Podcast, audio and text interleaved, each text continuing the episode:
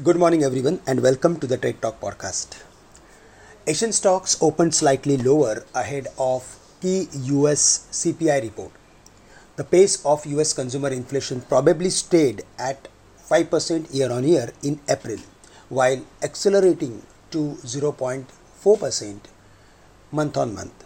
If CPI growth comes in below 5%, it will have positive implications, but if it comes above 5.9%, then it will be a big negative for the equity markets. Debt ceiling issues are there and that will increase some volatility towards the end of the month. Broadly, we are of the view that US markets are under specific news flow and that will keep the market range bound.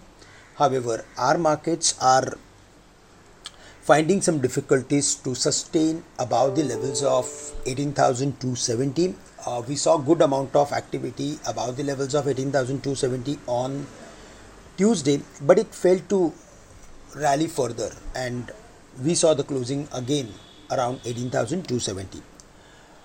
Now, till the markets are not crossing 18,350, we are going to see some corrective sort of pattern in the market.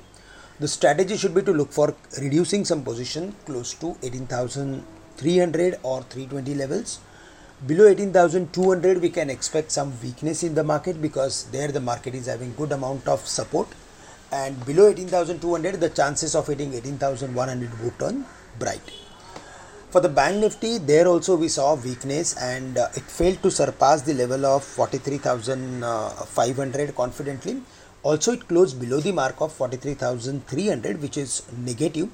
And um, uh, which will send the bank nifty towards 43000 or 42700 so weakness is there. And now uh, if we see any specific uh, support from the IT index then the bearishness then the bullishness will continue. Otherwise bearishness is going to prevail uh, for the short term. So we need uh, today support from the IT index and from commodities which will uh, in fact uh, manage to uh, hold the market on the higher side. Uh, so it is crucial for the market now to cross the level of 18,350 uh, to show the further more upward activity, which will send the market to 18,450 or 500 levels. so that's the broader strategy on the Nifty, and today we are going to focus on IT stocks plus commodities. That's all from my side. With this, I'm ending today's morning call. Thank you very much for listening me. Have a great day to all of you.